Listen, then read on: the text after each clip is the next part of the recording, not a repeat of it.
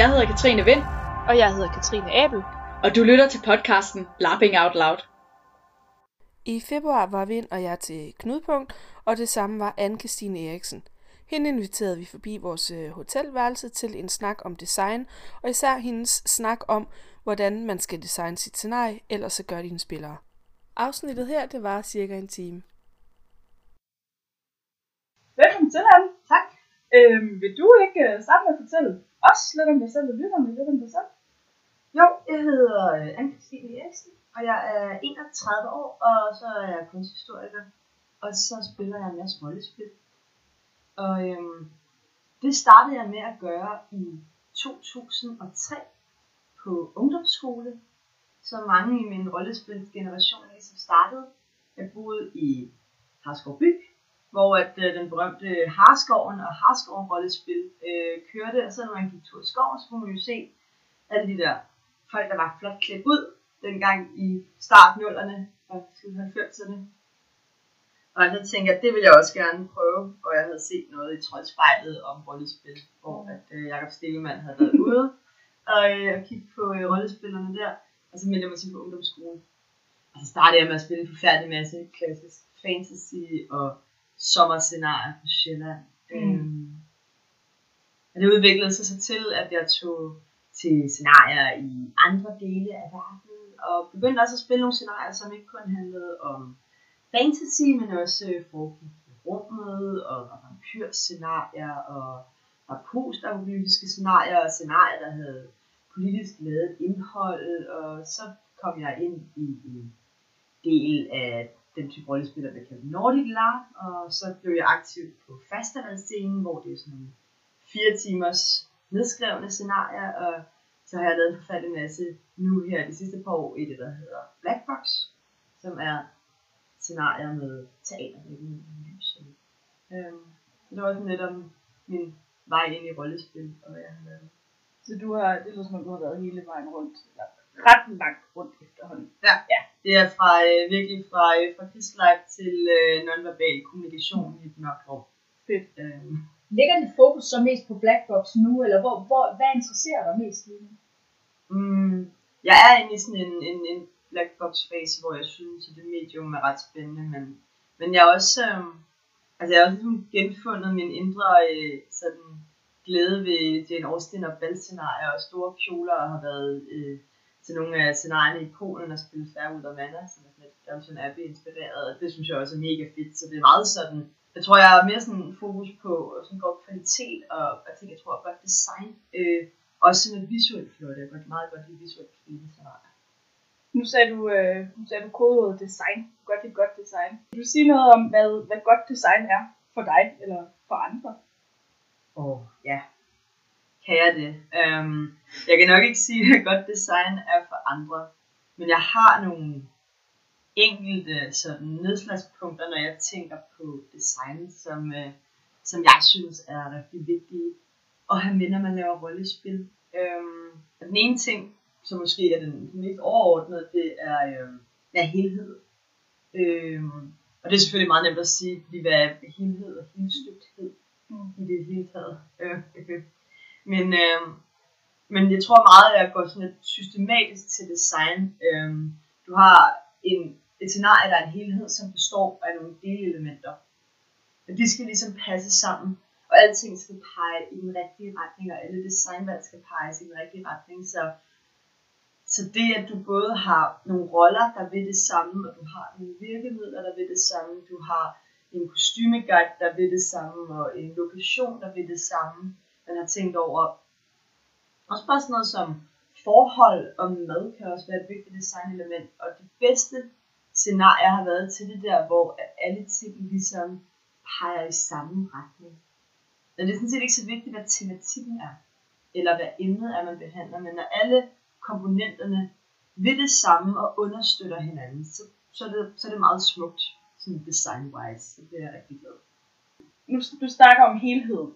Er, det, er der forskel på, hvor nemt, og nu kan lytterne ikke se min, øh, min godsetegn her, men er der forskel på, hvor nemt det er at designe helstøbte scenarier alt efter formatet? Altså er det sværere, jo større og øh, øh, jo flere spillere, jo mere komplekst, eller Eller er der nogle ting, der ligesom er sådan universelt?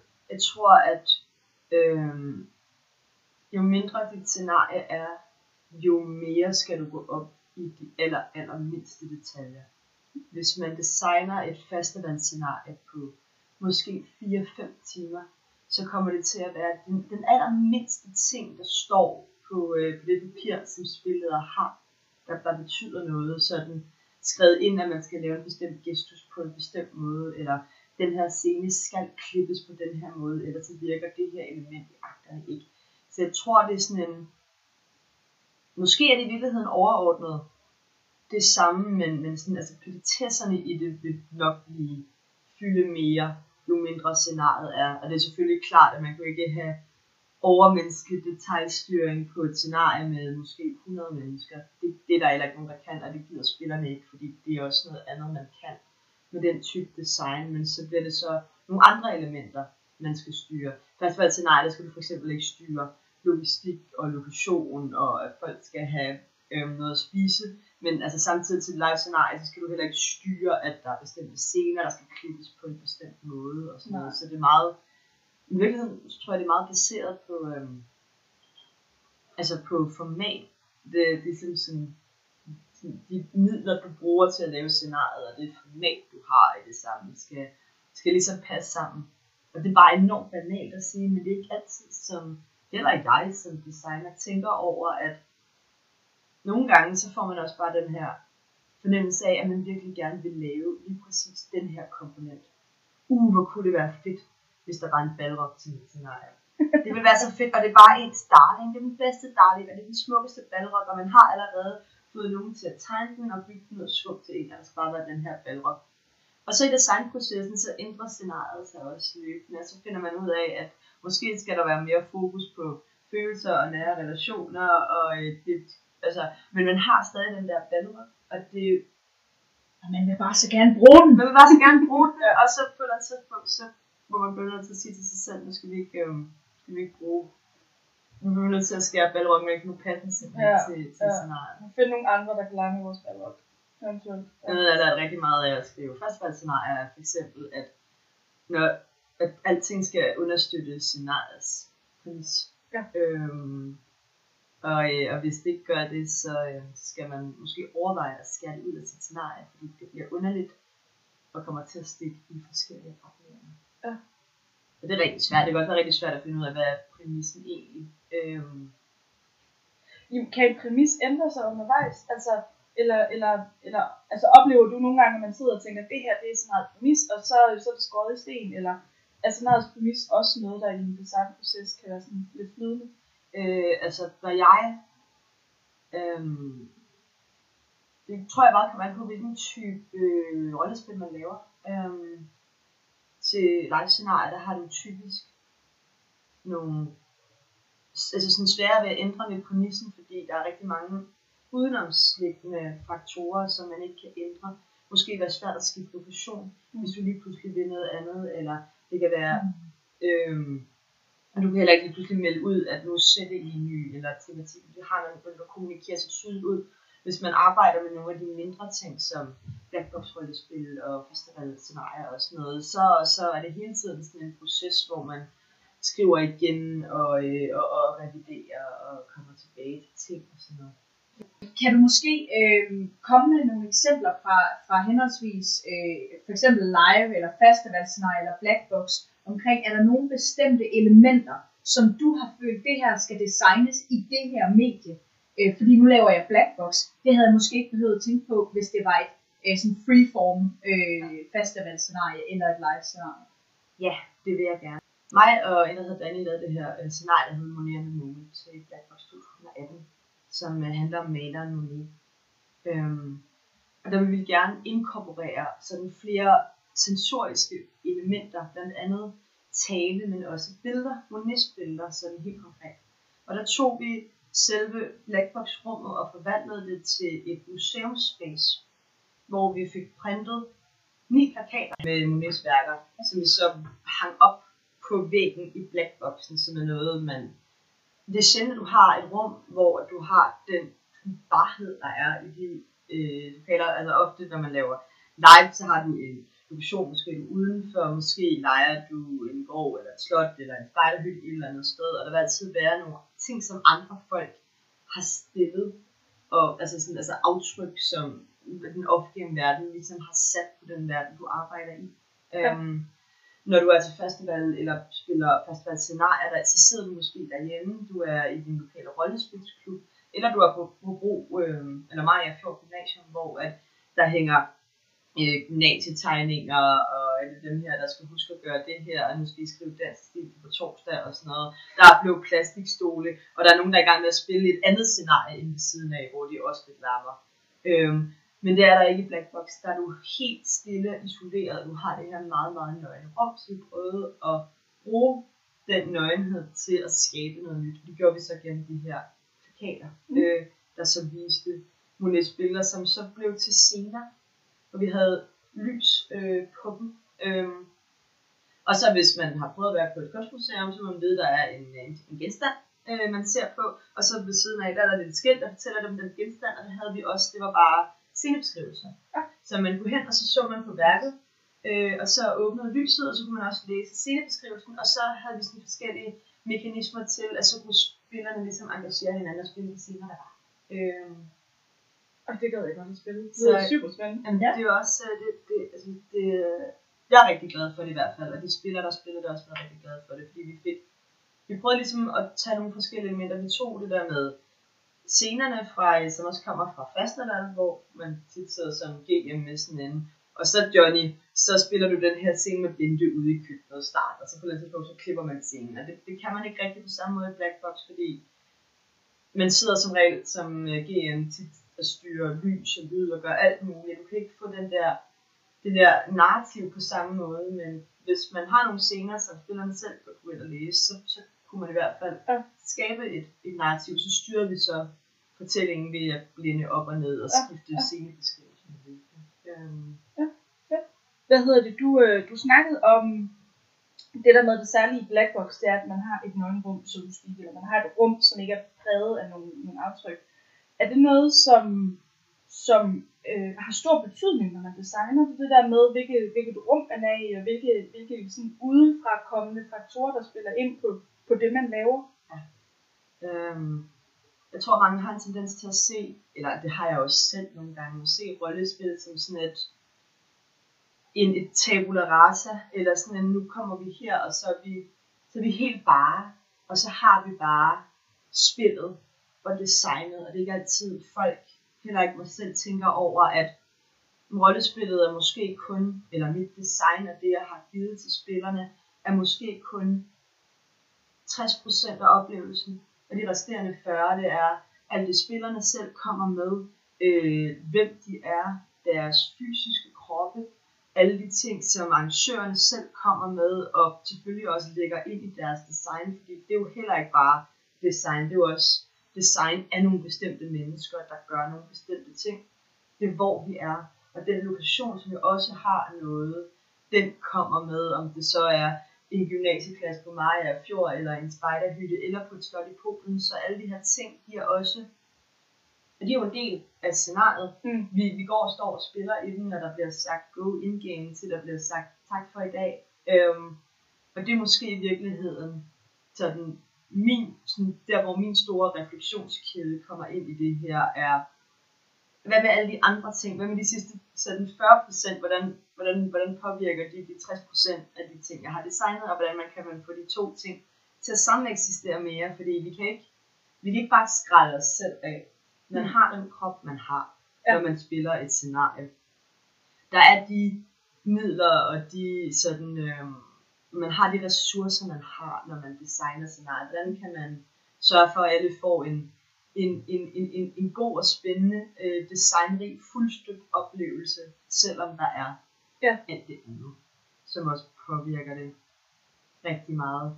Jeg skrev et scenarie til festival i 2014, som, øh, som hed Vi var Bipse, Mm. som var et scenarie, der handler om fire kvindelige piloter under 2. verdenskrig, og hvordan de flyver, og så til sidst for det, er det her korps af transport, kvindelige transportpiloter, som er nedlagt, og hvordan det, det er ligesom på en eller anden måde, de har mistet noget af sig selv, fordi det var deres store drøm, men de har fået et fællesskab og noget søsterskab og sådan noget, som er en rigtig fin fortælling også. Øh, og min veninde Nynne, hun kørte det sammen med sådan fire ret unge kvinder.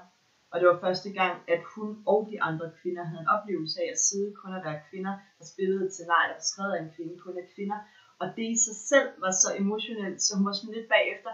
Jo jo, men altså selve spillet havde været lidt så og så, og der var nogle problemer, og nogle af spillerne, der ikke helt var der og sådan noget, men de var alle sammen enige om, at det der med, at de så kun var kvinder om det her, i en kultur, hvor der måske ikke er så mange kvinder, Mm. øh, og heller ikke til at fortælle kvinders historier, eller bare være designer og lægge den livserfaring, man nu har som, Ja. som kvinde i, i det her samfund i det og sådan noget. Det gjorde bare, at hun stadig snakker om det som den bedste oplevelse nogensinde. Det var ikke den spilteknisk bedste oplevelse, men alle de andre, de Ja. sidste 40 procent, det hjalp de fejl, der nu var i designet og den måde, som jeg ikke lige havde fået skrevet, at der skulle castes på den her måde, eller, eller altså, alle, alle de, de ting, der nu ikke lige virker, når man... Ja, der er ikke nogen, der kan lave et 100% perfekt scenarie. Der vil altid være nogle glitches eller andet sted.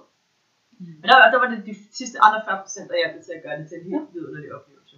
Ja, fordi det lyder jo som om, at de 40% var en positiv, et positivt addendum Ja. til, til de 60, ikke? Altså, Øhm, I forhold til noget af det, du sagde før, så jeg har haft en tese stykke tid, som jeg gerne vil høre dit, øh, dit take på.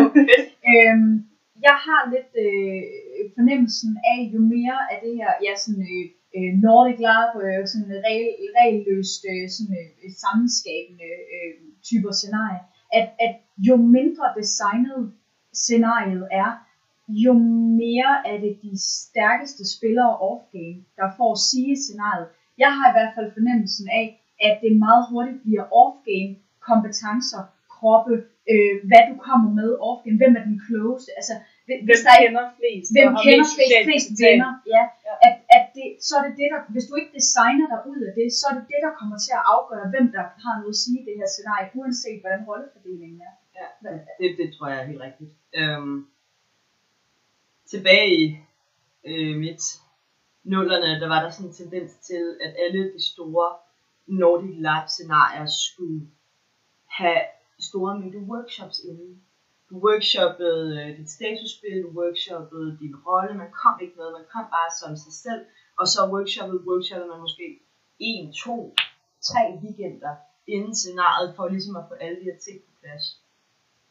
Men workshop er jo også bare en, altså du ved, en forlængelse af de der 60-40, vi kommer ikke ind bare som os, alle de problemer, og de, altså de fleste folk, de kender jo også bare hinanden, altså Mm. folk kom ind med, hvem de nu var, deres almindelige kroppe, og deres almindelige relationer og statusspil, og det er også min ekskæreste, der er derovre Ja. og sådan noget, og det påvirker da 100%, eller ikke 100%, men altså, men 100% det påvirker Mm. mega meget, hvad det så er for nogle relationer, der bliver skabt i spil. Det kan vi jo ikke skralde af, fordi at nu har vi alle sammen aftalt, at vi er in-game. Ja, ja, men vi er jo stadig Mm. os selv inde bagved, selvom jeg hedder Mina og er en farlig, farlig troldkvinde. Ja. Så er jeg jo også lidt stadig an- inde i. Men kan man, ikke, kan man ikke hjælpe det undervejs? Altså jeg tænker, man kan jo godt bare det at tale om det, og det at gøre opmærksom på det, og der, der kan workshopping jo være et værktøj, ja. eller en hjemmeside, eller øh, nogen holder sådan nogle debataftener inden deres arrangementer. Så jeg tænker, man må også på en eller anden måde kunne imødekomme det bare lidt af vejen. Det tror jeg også, men jeg tror, til at starte med, så er det vigtigt, at der bliver snakket mere om, hvor meget os selv, vores kroppe og vores omgivelser rent faktisk påvirker de ting, der bliver designet. Mm. Øhm, og så synes jeg helt, altså det er ikke for det øh, workshop, fordi jeg synes workshop er mega vigtigt. Jeg laver masser af workshops, det er mine scenarier også. Øhm, jeg laver dem sjældent for at, ja det er så løgn, det har jeg lige lavet til et scenarie, men, men jeg laver dem sjældent for at generere dybe roller, der skal have vigtige og tætte relationer til hinanden. Øhm, jeg laver det nogle gange for, at det skal være mere sådan lidt øh, quirky og, øh, og arbejde med men det der med bare at bede folk om at snakke sig frem til, hvad deres rolle skal være, det er jo, altså, så de kommer til, at mit indtryk er, at folk kommer, også for mig selv, man kommer til at lægge alt for meget af sig selv i det. Ja. Øhm, I modsætning til, hvis du har nogle styrede midler til den her workshop. Jeg har lavet workshop, hvor jeg brugte øh, sådan nogle øh, random elementer. Havde st- du spillet du, det vi lavede, ved. Ja. Man får sådan nogle, man trækker nogle sædler, hvor der, der er tre informationer på det. Øh, sådan Lars von Trier ved, da jeg skulle generere roller. Ja. Så først så trak jeg, øh, så trak folk med sædet, så fik jeg at vide, hvilken, øh, hvilken øh, sådan type job man havde på riget. Og så fik man så fik, øh, hvor at der stod, hvad ens forhold var til det spirituelle. Ja. Om man troede på ånderne, eller man overhovedet ikke troede på ånderne, eller man var mere skeptisk. Ja. Og så til sidst, så fik man en mærkelig quirk. Og så ud fra det, så har du sådan tre elementer, det er overhovedet mig, der har fundet på det her. Jeg synes, ja. stjålet det fra nogle andre, men det der med at have random elementer, det kan være sindssygt godt. Ja. Det tvinger folk til at tænke, for nu at bruge en floskel, ud af boksen. Ja, ja. Øhm, men bare bede folk om at komme ind, og så skulle workshop nogle forskellige ting. Det, det virker ikke, men ja, prøv lige at vende tilbage til det, det der med, at man ikke kan bruge det, det er, ja, det vigtigste, det er nok, at, øhm, at bare starte med at snakke om, hvordan de her mekanismer eksisterer. Ja. Fordi lige så snart vi ved, der er snakket mere om så, øhm, så, kan vi gøre meget mere ved det. Ja. Øhm, Det kan være, at jeg kan komme med et andet eksempel også til et scenarie, vi faktisk alle tre var til sammen. Øh, det er et scenarie, der hedder Brudpris, øh, som kørte i 2016 i Danmark. Øhm, som, Som 18. ja, over 18, men, øh, men det her det er 16-versionen, som er, er kørt af en øh, række danske spilledere, øh, skrevet af to øh, svenske kvinder, øh, Anna-Karin Linder og Karoline Dahlberg. Øhm, men det her scenarie, øh, det, øh, der skal man lave nogle relationer i workshops. Og der, der skete meget i de workshops fra 16 til 18, øh, som var rigtig godt. Ja. Men man kan sige, første gang, øh, der skulle man lave nogle øh, sådan, øh, interesse øh, relationer. Altså er jeg interesseret i at have en eller anden form for øh, seksuel relation med dig senere i spillet. Ja. Og, og min fornemmelse der var bare, at fordi at det ikke var en designet workshop, eller fordi det bare var, nu snakker I jer lige til rette omkring det her og møder en masse mennesker, så var det ens egen krop, Ja. der blev vurderet. altså, Det var i hvert fald min fornemmelse af det der, at jeg fik mange, der sagde, øh, og det ville jeg gerne, men det var også bare en bestemt type, hvor det så også var nogen tit, der flyttede bagefter. så kigger folk på, så kan man se folk, hvordan de sonderer rummet, og er sådan lidt, Hvad med jeg hende tiltrækker der, hende der, hun er lækker. Ja. Nej, nej, nej, og, øh, nej, overhovedet ikke, Ja. og det der, og sådan noget. Altså, så bliver det, men det er jo ikke fordi folk gør det med vilje, eller fordi de er dumme mennesker, de gør det fordi, at der ikke er blevet opsat nogle regler Ja. for den der interaktion. Man har ikke, man har ikke ligesom øh, gjort noget i designet for at counter de der øh, øh, skønhedsidealer og body biases, vi alle sammen har. Øh, ja. Og det skal siges, det var blevet meget bedre til 2018. Sindssygt Og det handler jo bedre. om, at både øh, spilledere og mange spillere, der var til stede, er jo blevet klogere på, at det her eksisterer. Det handler jo også om, at vi hele tiden lærer noget øh, i forhold til det her. Og øh, vi kommer faktisk til at lave en podcast øh, senere, som øh, drejer sig om det her med, øh, hvordan ens off-game-krop øh, påvirker, øh, Ja. ja. hvordan man laver rollespil, og hvilke muligheder man har Ja. øh, i forhold til rollespil. Ja. Men i forhold til øh, at lige at vende tilbage til snakken omkring det der med at designe sit scenarie. Øh, du har jo lavet øh, noget øh, talk øh, tidligere omkring, øh, du har sådan en catchphrase, design dit scenarie, eller så gør dine spillere det. Er det, det er vel en del af det her, ikke? Jo, det er det. Øh, og bevidstligheden om, at, øh, at hvis man ikke udfylder hullerne i designet, så gør spillerne med det, og de gør det med den ballast og biases og krop, som de selv kommer med. Mm. Og så ser de kun andre folk ballast og biases og kroppe Ja. øhm, øh, som en del af det. Øhm, jeg, var, jeg var desværre ikke til scenariet, øhm, men, øh, men, øh, men, men jeg skulle have været til det, øh, og forberedt mig på det, så skulle jeg selvfølgelig alligevel, så det er godt snakke om det. Ja. Øhm, men der var et øh, scenarie i Jylland for et øh, par år siden, øhm, som var et klassisk sommerscenarie. Mhm. Og øhm, jeg skal ikke øh, være bleg for at indrømme, at jeg er ikke for fint til at spille et klassisk sommerscenarie. Det synes jeg er super hyggeligt og en rigtig dejlig måde at bruge en sommerferie på sammen med venner og andre Mhm. rollespillere, øhm, som jeg ikke har set længe. Jeg tror, vi alle tre har været til mange af den slags scenarier, også for nylig. Og, øhm, og, de, øhm, og da jeg skulle forberede mig på at lave nogle kostymer og hjælpe andre med at lave nogle kostymer, så så jeg deres kostymekompendie, som jeg blev rigtig glad for at se. Øh, fordi det var fyldt med både øh, mænd og kvinder, der spillede forskellige slags roller, og mange af sådan nogle fantasy sommerscenarier har i min verden tidligere været meget bundet af, at jeg som kvinde skulle spille nogle bestemte roller, som, som måske som ikke var så sjove inden for de parametre og, øh, og designvalg, som arrangørerne havde stillet op. Hvad kunne det være for eksempel? Bare for... Ja, men som for eksempel, at hvis der nu var sådan et eller andet plot om aftenen med noget overnaturligt, der skete i krogen, så ville man som kvinde blive bedt om at gemme sig i krogen. Og så får man jo ikke lov til at komme ud og se, fordi man ikke må komme til skade, fordi man, man, man, man er en slags ung. følelse, som alle mænd, der skal passe på, så nu skal man gemme sig i krogen, men det betyder så samtidig også, at arrangøren har lagt sindssygt meget energi i at lave det her øh, mystiske elver trolde ritual, og så, det, og så går man bare glip af det som spiller, og det er rigtig ærgerligt. Mm. Øhm. Men der kunne jeg se på, lige på det scenarie, kunne jeg se på deres kostymekompendium, Ja. at, at der var masser, der var kvinder, der var hirts, øh, hirtskvinder og Ja. havde svær og sådan noget, så jeg tænker, om det er fedt. Så har de ligesom fået den der med kvinder og børn i krogen væk, fordi det er altså ret kedeligt som rollespiller, når man skal gemme sig i krogen, når det sejler på ritual sker. Det er virkelig kedeligt. Ja. Så jeg tænkte, det, det er super, det bliver fedt. Øhm, problemet var så bare, at det var det eneste sted, de havde snakket om. At det var Ja. det. Så alle de andre spillere, eller mange, ikke alle de andre spillere, men mange af de andre spillere, der kom, de havde jo sådan en forventning, at det var sådan noget klassisk fantasy, som de både var vant til at spille fra ja, i gamle dage, du ved, det er den her måde, vi plejer at lave, øh, Ja. at lave rollespil øh, fantasy på. Men også fordi der er så sindssygt mange fordomme og forudindtagelser, vi har om fantasy som genre bare generelt. Ja. Og det kommer de alt sammen ind med i fortællingen.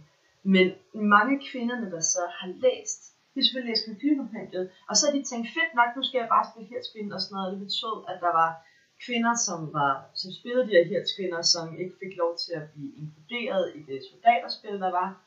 Og de havde jo slet ikke forberedt sig på, at de skulle spille sådan en underdog-fortælling. De ville jo nej. måske gerne bare spille alt muligt andet. Øh, måske romance med nogle andre. Måske ville de gerne have det der soldaterspil, uden det skal være, du kan ikke være med til det her, fordi du er en kvinde. Ja. Øhm, fortælling om fantasy og vores forhold til middelalderen og fordomme omkring, hvordan at kønsroller og generelt familiespil og sådan noget foregår, er jo en, noget, der opstår ikke i middelalderen, men opstår i 1800-tallet. Den Ja. måde, vi formidler historiske romaner. Fantasy er højt meget inspireret af Tolkien. Øh, han har jo også nogle meget klassiske fortællinger om kønsidealer, som både stammer fra 1800-tallets måde at genfortælle forhistorien på, men som højklart også stammer fra, øh, fra 50'erne. Ja. Øhm, Ja, og som, fra England til meget klasseopdelt, det er også kønsopdelt på det tidspunkt.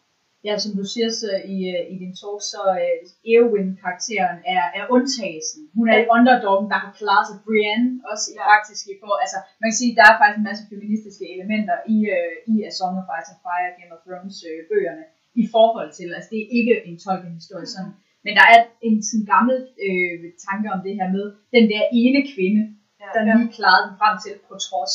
Og det, er, og det kan være sindssygt fedt og inspirerende at øh, læse, men det er bare ikke sikkert, at øh, folk gider at spille det til et sådan scenarie. Ja. Også fordi, at især hvis man ikke selv er forberedt på det. Jeg kommer og skal spille hirtskvinden, jeg har forberedt mig på, at jeg skal have noget godt soldaterspil, og jeg skal ned på krogen, og måske skal jeg have en romance kørende, og så har vi også noget familierelationsdrama herover, som jeg skal håndtere og sådan noget. Jeg har ikke, jeg har ikke tænkt mig at spille Eowyn underdog-fortælling. Det gider jeg ikke, og jeg tror, mange rollespilskvinder har det sådan, at den, den, den, den har de ligesom været i. Ja. Og så bliver den her fortælling tvunget ned over hovedet på kvinden, fordi at der er en masse andre spillere, der kommer med en masse sådan, en, en masse anden forståelse af, hvad fantasy og middelalderrollespil er. Altså, det skaber en kæmpe diskrepans i designet. Fordi arrangørerne på den ene side melder noget ud, men på den anden side, så gør de ikke noget ved for at dementere de forudindtagetheder, som spillerne har i forvejen. Ja. Og det er det der med, de har måske designet noget til de 60%, som er en del af kostymkompendiet, men de har ikke, de har ikke taget de andre 40% med.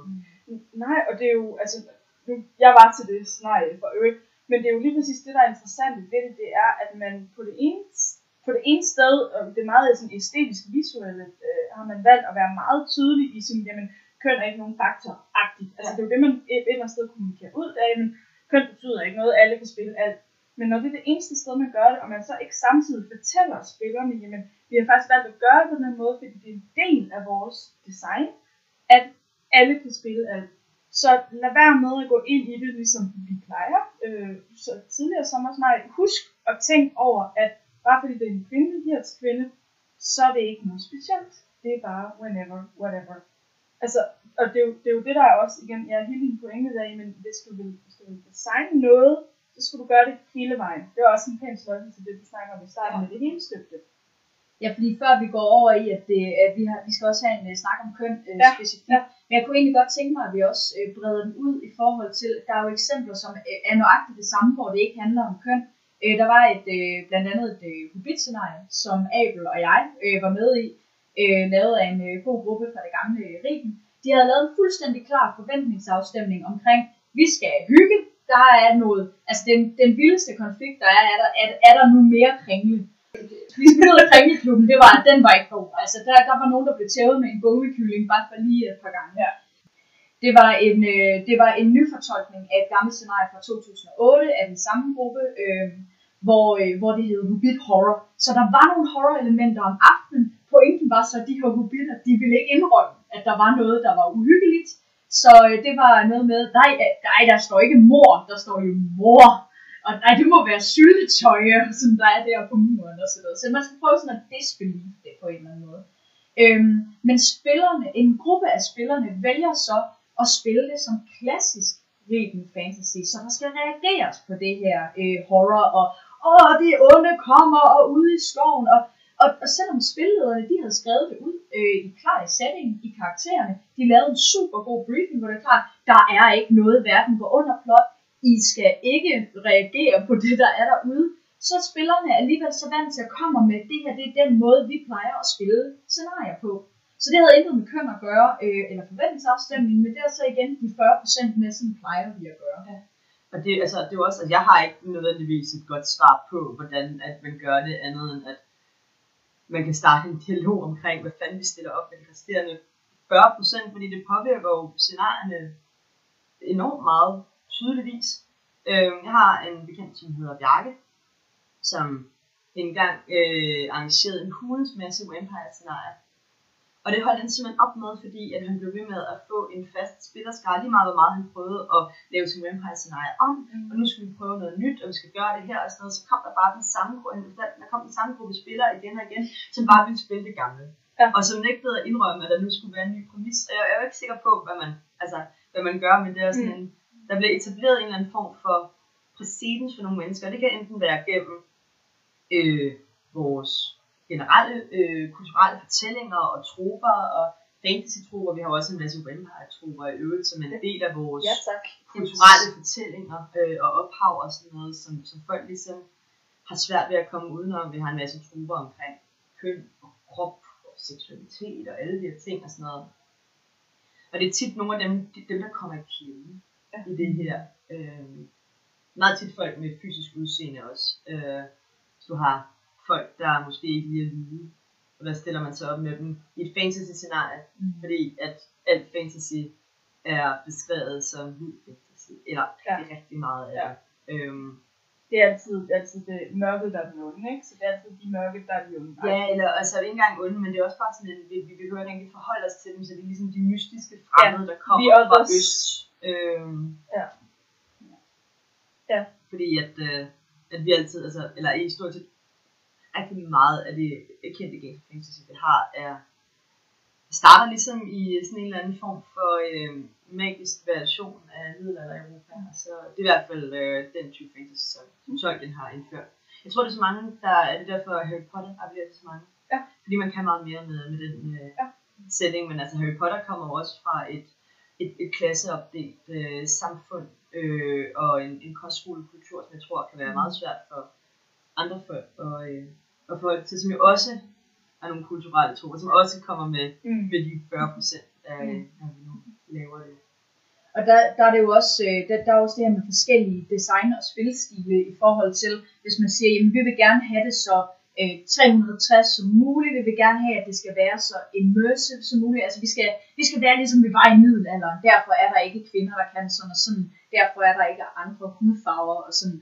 Øhm, men, men det jeg ikke helt forstår, det er, når, når der bliver spillet så meget fantasy, hvor man laver sin egen verden, eller alternative øh, øh, ja, nutidsscenarier også, hvorfor designer man så så ikke en anden verden?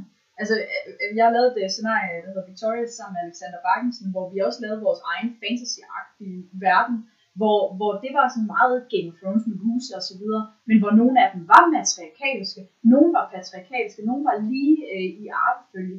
Vi havde så en, en, en anden normativ standard i forhold til det, men øh, så det forstår jeg ikke, hvorfor man ikke gør noget mere, øh, når man designer fra bunden alligevel. Jeg tror også, der er sådan et klart element af sådan comfort. Det er nemmere for os at gå ind til, hvis, hvis det ligesom er, er sådan, vi plejer, eller, eller, eller der er de her trupper og standarder, måske især med, med fantasy, men også med, altså, hvis man nu laver øh, Vampire-rollespil, som er en anden meget stærk genre. Øhm, det, det er nemt at arbejde med øhm, for, for, for rigtig mange spillere, fordi, måske også netop fordi, at man så som arrangør siger, men så, så behøver jeg jo ikke designe alting på bunden. Ja. Øhm, eller det kan også være, at man er bange for, at en scenarie virker politisk ladet, fordi Ja. at man tager stilling til det her. Og det er der, vi har desværre også nogle gange lidt en giftig debatkultur i det her. Øhm, Sindssygt stort. Ja. og jeg kan godt jeg kan godt forstå, at der sidder nogle, nu kommer jeg lige med alle mine fordomme her, jeg kan godt forstå, hvis der sidder nogle dudes et eller andet sted i Jylland, og tænker, den der vipserede, skal jeg fandme ikke have mine hænder ned i. Ja. Det, det kan jeg vildt godt. Altså, og altså, al, al sympati med alle folk, der laver frivilligt arbejde, altså stort set lige meget, hvor, hvor udesignet dit scenarie er, så er der stadig nogle folk, der har brugt en masse tid på at sætte sig ned og, øh, og, og, og gøre det. Ja. Men, øh, men problemet er jo så, at der, der, der, der ryger nogle mennesker ind under bussen, når man ikke designer alle elementer. Og en del af det her element, det er jo så, at vi kommer ind med nogle forventninger til køn, krop, farve og seksualitet. Og en masse andre ting, som jeg ikke har tænkt på her. Øhm, når vi kommer, altså der er også en kæmpe stor klassebias i det her. Ja. Af folk, der kommer fra måske nogle familier og nogle områder, der ikke har så mange ressourcer, som måske ikke har gået her på universitetet. Altså, jeg er totalt privilegeret på den måde. Jeg kommer fra sådan en højere middelklasse og er blevet sendt på universitetet og har læst en masse lange tekster af tyske teoretikere, og jeg kan sige meget lange ord og ved næsten, hvad det betyder. Altså, og det er sådan en... Så jeg vil jo i... Jeg kan godt i en rollespilsituation trække en akademisk hat på og trumfe nogle andre mennesker, som måske ikke kan det. Og det er også ærgerligt. Det er også en del af de 40 procent, fordi det er ikke nødvendigvis min rolle, der gør det, men måske så udnytter jeg en gang imellem for at få noget spil lettere på glæde. Ja. Øhm, så nu begynder vi også at gå over i sådan et territorie, der hedder ikke kun arrangørerne, der designer, men også hvordan spillerne opfører sig. Ja. Som jo også er en, en komponent i det. Men det er sjovt, for jeg synes, det er rigtig interessant det der med, at der findes scenarier, og vi har alle sammen været til dem, øh, vi har også talt lidt om nogle gange, men der findes en del scenarier, øh, oplever jeg, hvor man simpelthen aktivt går ud og siger, men køn er, er ikke vigtigt i det her scenarie, ergo vil vi ikke forholde os til det. Fordi hvis vi forholder os til det, så sætter vi, det, så sætter vi fokus på det, og så bliver det pludselig helt vildt vigtigt, og så skal der være en hel masse debatter, og så bliver folk øh, øh vrede og sure og hysteriske, fordi køn har følelser, la la la la la. Så derfor så er det nemmere, at vi bare siger, øh, kvinder og mænd kan spille det samme, og så i øvrigt forholder vi os ikke til det. Problemet med det er netop bare, så sidder du stadig med de 40 procent. Og, og sidder stadig bare med en spillergruppe, som går ind i et scenarie med deres egne holdninger. Ja, fordi folk spiller køn, som Ja. de plejer at gøre det. Så det er også at træffe et designvalg. I, I min verden er det bare, jeg synes personligt, det er et rigtig ærgerligt designvalg. Det er, øh, ja, hvis man ikke, øh, som, som du kaldte min catchphrase, som jeg faktisk har tyvstjålet fra øh, fra Bjarke Pedersen. hvis øh, du ikke designer dit scenarie, så, øh, så gør spillerne for det. Og nogle gange, så kan det være en god ting. Ja. Man kan også designe et scenarie for det. Øhm, og have det som en, en aktiv del af de ting, som, som spillerne tager med ind, bliver en del af scenariet. Det kan man sagtens. Øhm, men, øh, men, øh, men, men nogle gange så bliver man også bare nødt til at identificere de der huller, der er. Så de 40% så fylder ud. Øh, og det kan man jo så gøre, om det med vilje eller, eller ikke med vilje, men, men det vil ske. Ja. Fordi at spillerne de står i en situation, hvor at de skal have et flot kørende, de skal videre, de skal have noget at spille, de skal udfylde deres tid, og det udfylder de jo på delvis med det spilmateriale, som man giver dem. Hvad enten det er plots, eller turneringer, eller billeder af Monet, eller scener af Mm. ting, man skal spille, eller mad. Og resten af det, det udfylder de med ting, man kommer med med sin gruppe, eller på workshops, eller så det, ja, og sig selv. Vi har snakket en del om køn, øh, hvis jeg skulle lave et scenarie. Og, øh, og jeg synes, det er rigtig farligt at, at bringe den der kønssnak på bordet, fordi jeg er bekymret for, hvordan øh, ting skal gå, så jeg kan måske godt være sådan lidt tilbøjelig til bare at sige, at det er må spilleren selv finde ud af. Har du nogle sådan approaches, man kan bruge? Altså er der nogle, sådan nogle, nogle fifs eller tips og tricks, tricks i forhold til at tænke det ind i sit design?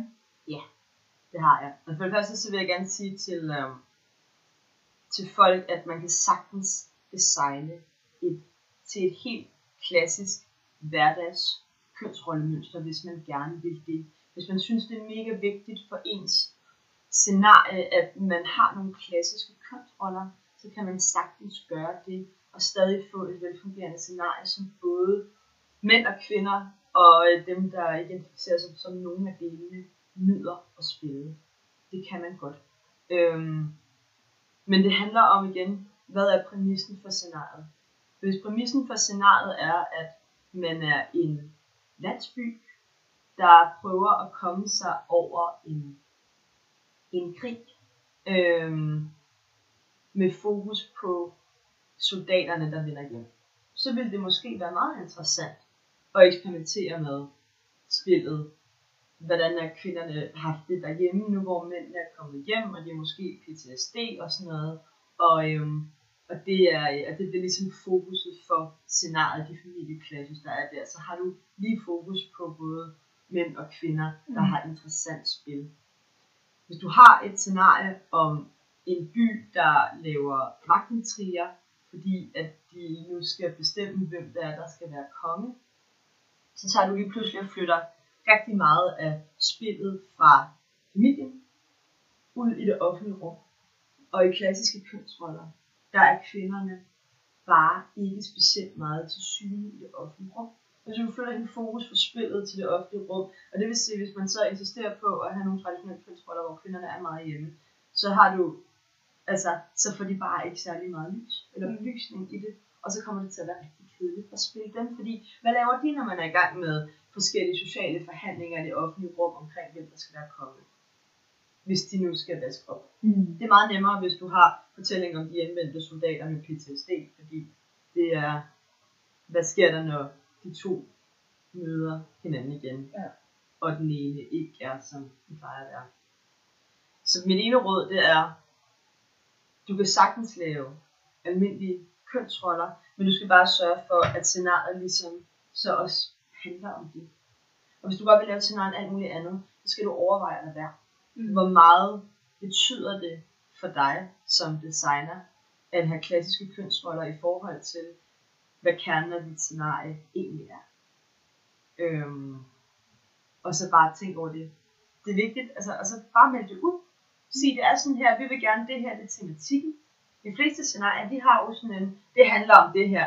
Hvis det ligesom handler om magt og intriger og sådan noget, så er det altså virkelig, virkelig sjældent, at det er relevant for scenariet, at der er en, øh, jeg kontroller.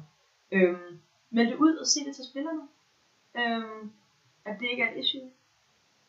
Hvis man har brug for det, så øh, og man måske ikke øh, får kontakt med nogle øh, kvinder i din forening, kvindelige spillere, bare lige til et møde omkring, hvis I nu skulle spille et scenarie, hvad vil I synes, der er spændende at gøre? Øhm, træk på jeres community. Der er masser af seje kvinder derude, som har en, en idé om, hvad de gerne vil spille og have ud af et, øh, et scenarie. Øhm, nu, nu siger jeg det her, som om at det kun er mænd, der arrangerer scenarier, og, og det er det selvfølgelig ikke, men min erfaring siger mig, at hvis der sidder rigtig mange kvindelige arrangører på det, så er det et, et, et, et issue, de har tænkt over, Ja. fordi de synes måske heller ikke, det er sjovt ikke at have noget at lave til, øh, til et helt scenarie. Øhm, og man kan sige, det, den pointe handler jo også om, at det er jo fordi køn netop ikke skal være vigtigt. Altså at du er nødt til at sætte fokus på det, for at det ikke er det, der kommer til at styre øh, halvdelen af spillet. spil. Ja. Ja, fordi det vil det for, i det her tilfælde, for kvinderne, vil det være i fokus, hvis det ikke har taget højde for det. Altså, jeg har stået i en situation til et, i et, et klasse sommerscenarie og skulle spille en, øh, sådan en, en højfrue øh, med, med bestemmerhatten på, og ikke blive taget seriøst. Fordi men, mit, mit, og mit eneste bud det er, at det bliver kvinde. For jeg kunne ikke se, hvad der ellers skulle være, der spillet ind. Ikke? Så, så det kan godt være, at man siger, jamen det skal ikke være et issue, men det bliver det, hvis ikke man forholder sig til det. Og man kan sige specielt i sådan en multikultur, hvis det er sådan en klassisk fantasy-scenarie, så synes jeg sådan set ikke, der er noget galt med at have nogle klassiske patriarkalske strukturer nogle steder.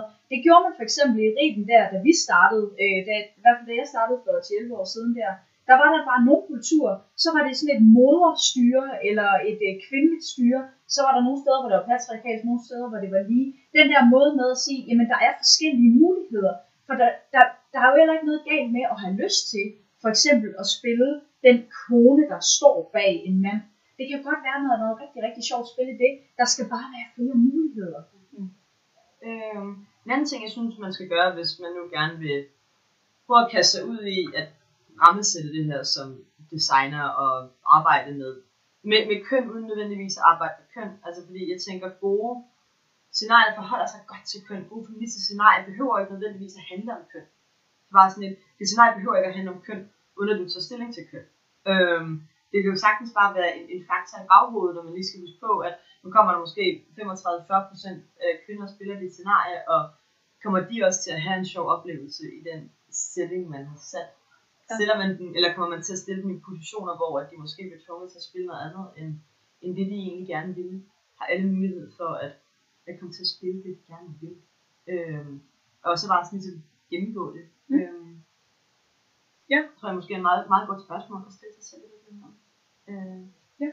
Jamen i, i bund og grund, jeg sidder også og tænker, at nogle gange så er det måske faktisk bare ret smart også lige at gå ud og sådan virkelighedstjekke ens scenarie. Altså, øh, og, og det kan egentlig være alle typer scenarier, men, men nogle gange måske bare gå ud, og det gælder både køn, og det gælder kroppe, og det gælder klasse, og det gælder i det hele taget bare, hvad synes folk er sjovt at lege. Måske gå ud med sit materiale og så sige, øh, I spiller ikke normalt øh, mine scenarier eller vores scenarie, men, men hvad, hvad, altså, giver, giver det her mening for jer, eller kan I se nogle problematikker her, som vi bør håndtere? Og man behøver slet ikke at gøre det over internettet. Altså, det, vi har sådan en, altså altid så sker internettet, men altså, kan sende, sende det på en mail, eller invitere nogen til en, et, et, et fest eller et hyggearrangement op til scenariet, og så vender man, går man lidt rundt og snakker og vender nogle forskellige ting. Jamen, hvad så med det her og det her og sådan noget. Så får man også, altså, det er jo også en måde, man kan skabe hype omkring ja. sit scenarie på, hvis det er man nu, nu gerne vil det. Øh. Men er der nogle, øh, er der nogle ting, du sidder og, og brænder ind med andet i forhold til, øh, til design, eller, eller i forhold til køn, eller andet? Jeg lavede et scenarie på et tidspunkt, øh, som er et festivalscenarie, der hedder Rum, som er baseret på bogen. Det var et øh, rigtig Rum. godt scenarie. Og, øh, og der er det sådan, at man spiller mor Jack, som er fanget af en gammel inde i et skur, og det er sådan en, det, det er sådan, det er et scenarie, der er underligt sødt og hjertenskærende, uden at være totalt klamme. Mm. Øh, men der er der en spiller, der spiller rum, altså rum med, mm. øh, som er sådan en fysisk øh, spiller, der går hen og interagerer med, med, med, med barnet Jack. Og, øh, og spillerne, de begyndte simpelthen at bruge alle de ting, de havde med sig i tasken, mm. hvor at de, så var der nogen, der havde et atlas, så var der nogen, der havde en Marsbar, så han der spillede gamle Nick, han havde nogle bolcher med i tasken, så blev det en ting, og hver gang han kom ind i rummet, og at Jack skulle sove i skabet, at han så havde bolcher med, og det blev bare sådan lidt ekstra creepy, så på den måde, så var det sådan en, det var ikke noget, jeg havde tænkt over, men det blev, alle de her genstande kom til at betyde sindssygt meget for spillet, og på en ret fin måde. Mm. Øhm, at det, det var lige nu, hvad der var i lokalet, så det var alle de der, så det var sådan en ting, hvor jeg tænkte over, det var der, hvor de 40 procent betød noget, fordi der var sådan en masse genstande i lokalet, som man så begyndte at bruge i scenariet, og så det handler om den her kvinde, der er blevet, eller det handler sådan set ikke om kvinden, men det handler om den her kvinde, der er blevet spadet inde, mm. og så har hun fået et barn med sin, sin, sin, sin capture. Det er ja. meget, meget alvorligt inde ja, i ja, ja. Og så handler det om hendes barn, hvordan han vokser op i det her rum, og det er hele hans verden. Og han har det her forhold til alle de her hans bedste genstande. plante, ja, tæppe, plante og tæppe og, og pletten og, ja. og bruseren, og der er virkelig mange forskellige fortællinger om den sure bruser, og så er den våd, og så er den varm, og så er den kold, og sådan noget, hvor det, man altså interagerer med den anden mm. øh, spiller. Men altså alt muligt, der var sådan et, en, en, en spilgang, hvor de havde et atlas om, med Holland kun, og hvor at Jack han kun vil, der, der ligesom bliver befriet og kommer på et krisecenter, han så skal, han ikke har lyst til at være i det nye rum, fordi han savner det gamle rum, han ikke forholde sig til, at verden er større. Han kun ligesom vil blive, sådan, han, han blev sådan formidlet på et eller andet tidspunkt, ved at med at sige, "Jamen, så skal vi også til Holland, fordi vi havde haft det her atlas med Holland. Ja. Øhm, så der på den måde, så var det også sådan en, det kan man også godt, at alle de her ting bliver en del af det. Og jeg er ikke helt sikker på, hvordan man skal gøre det alt muligt, men det er jo også en, også spændende ting at spille på, eller spændende at tænke på, at de der 40% også bliver sådan en, det er også rigtig meget en hurdle, men det kan også være en ressource.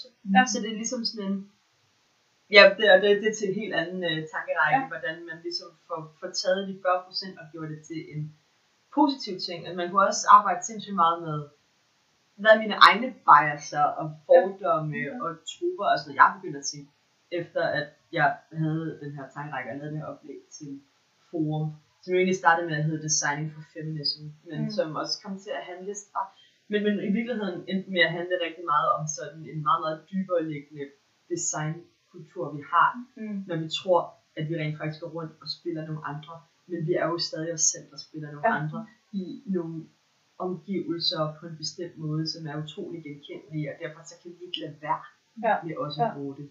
Jamen det er sjovt, fordi nu siger du det der med, at, at det der 60-40 begreb egentlig sådan lige er sådan lidt spontant opstået. Men jeg tænker det netop egentlig som et ret brugbart, også lidt neutralt værktøj.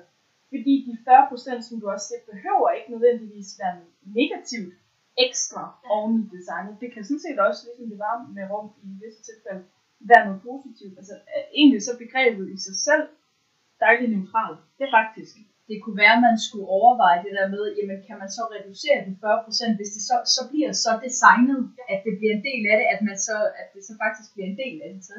Jeg ser, at øh, altså, du som selve rollespillet, det er de 100%, og så er der den del af det, som, øh, som designeren har lavet. Mm. Alle dokumenter, lokationerne og maden og sådan noget. Og så er det de 40, det er alt det, som ekstra, som spillerne kommer med.